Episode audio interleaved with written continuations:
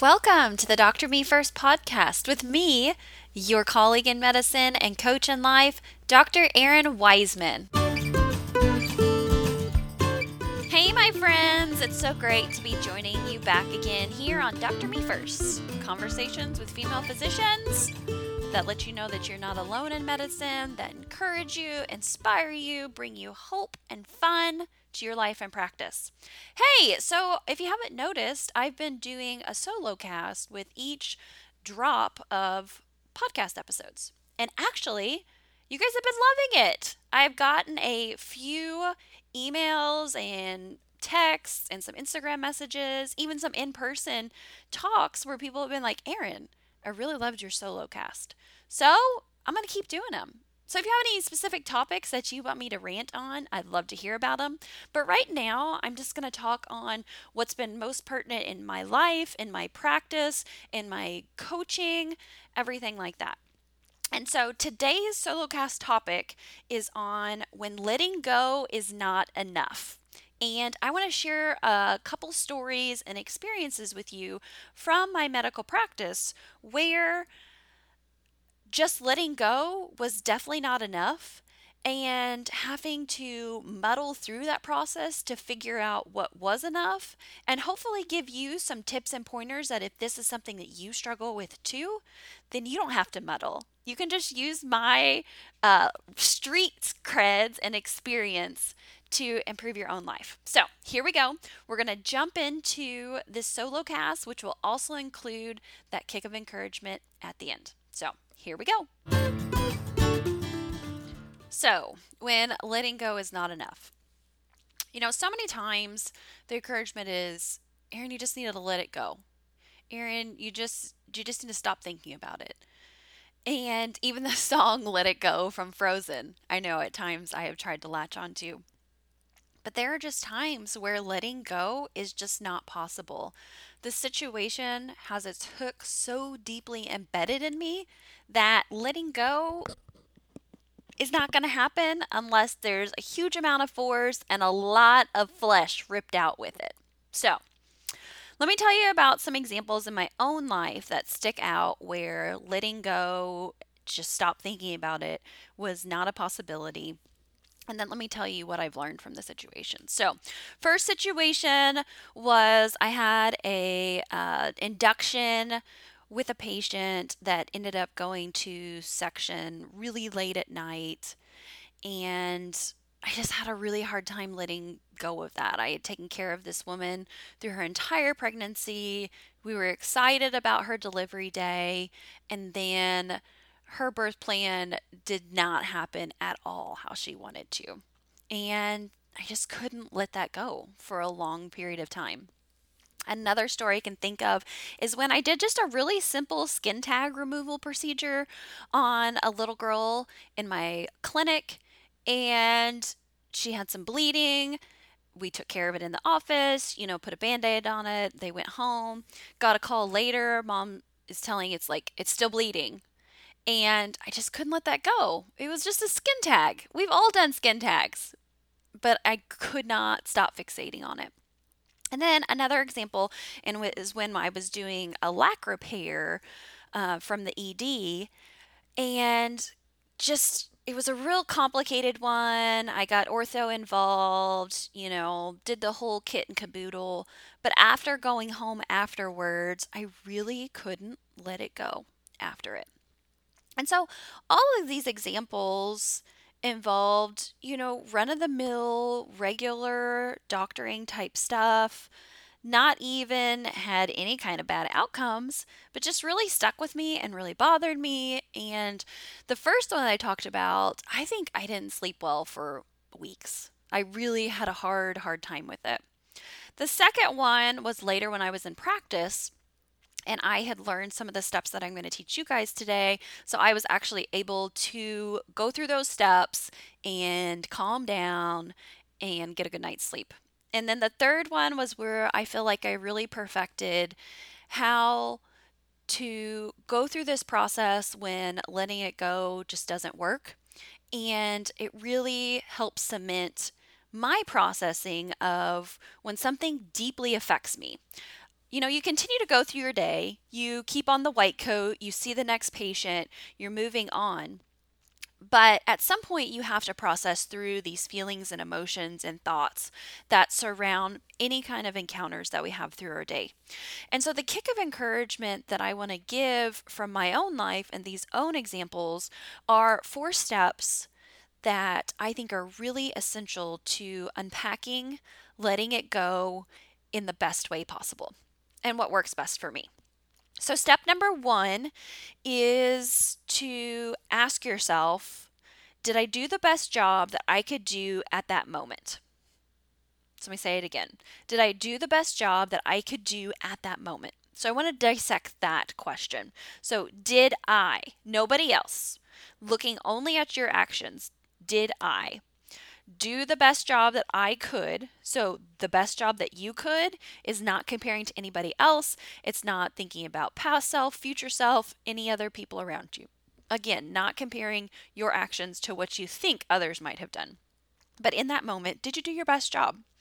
And then at that time, because you know, in the moment you're just you're going with what you know and that experience and the situation that's happening around you.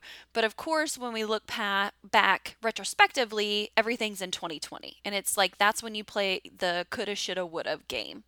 And so you really need to frame your mindset on in that moment the best job that i could do did i do that and when I step back and really dissect it and make sure that I'm not thinking about somebody else or, you know, going 2020 on myself, on what I could have, should have, would have done, and looking at only my actions, not everybody else's, it really helps me to be like, okay, get some recognition.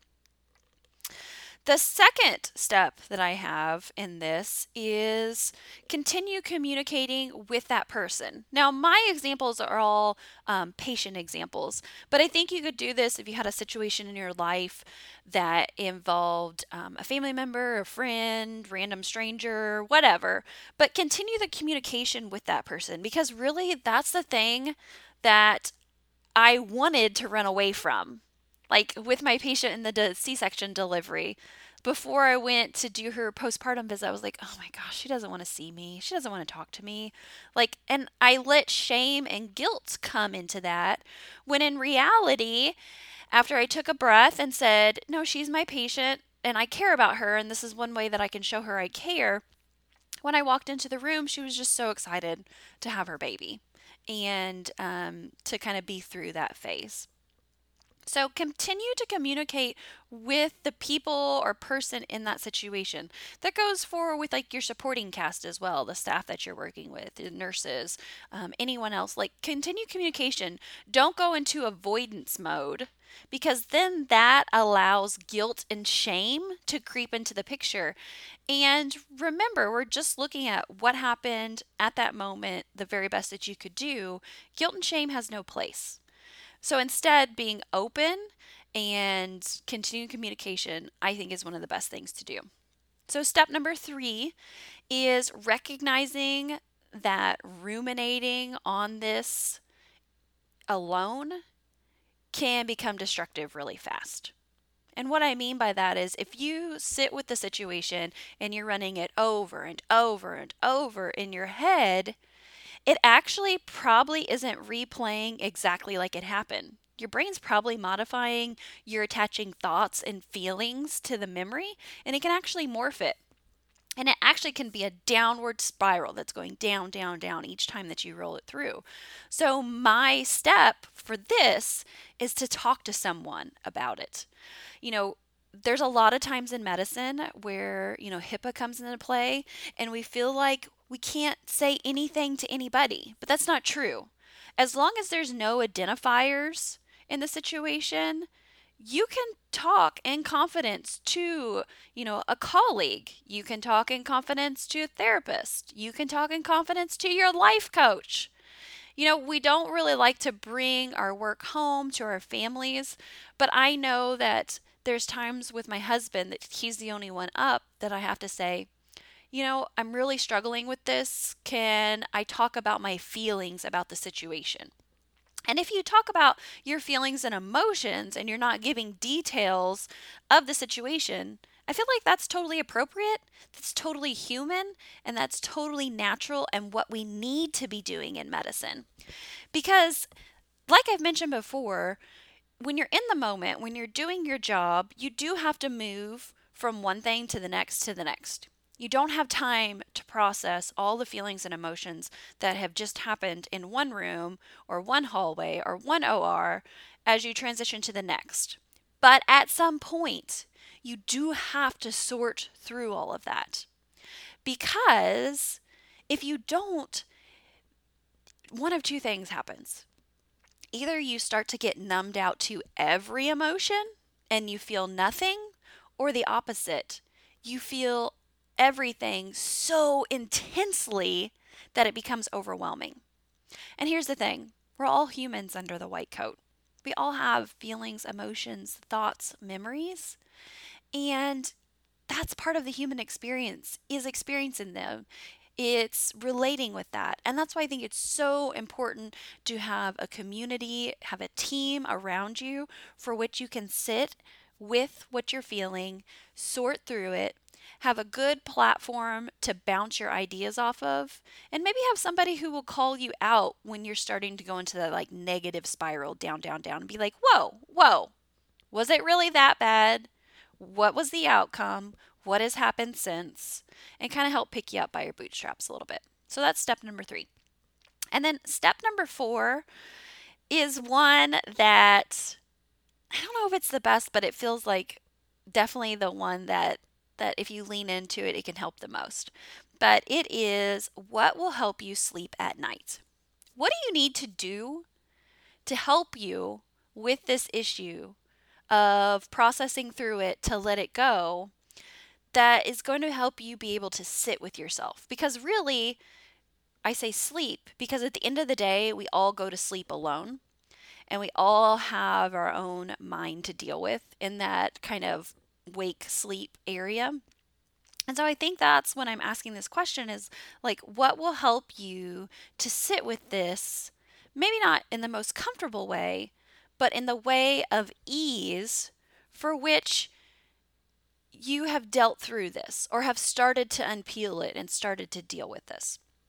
It was actually some advice that was given to me by one of my most beloved charge nurses when I was working in the emergency room.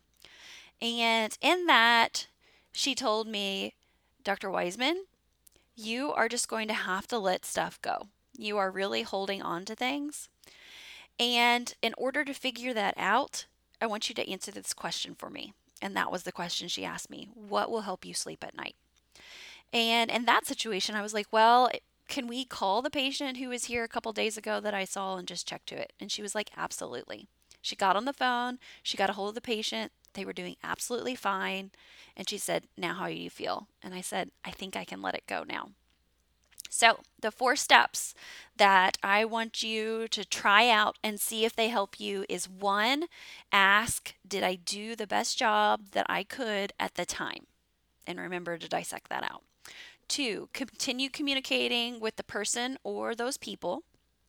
Three, recognize that ruminating on this alone can get self destructive really fast. So you need to be talking with someone. You need to have your team.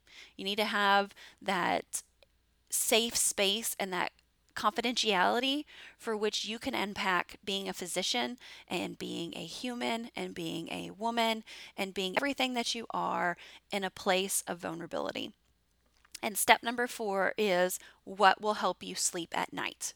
What will help you sit with yourself as you think about this situation? So I hope these are helpful to you. They've been super helpful in my practice of medicine.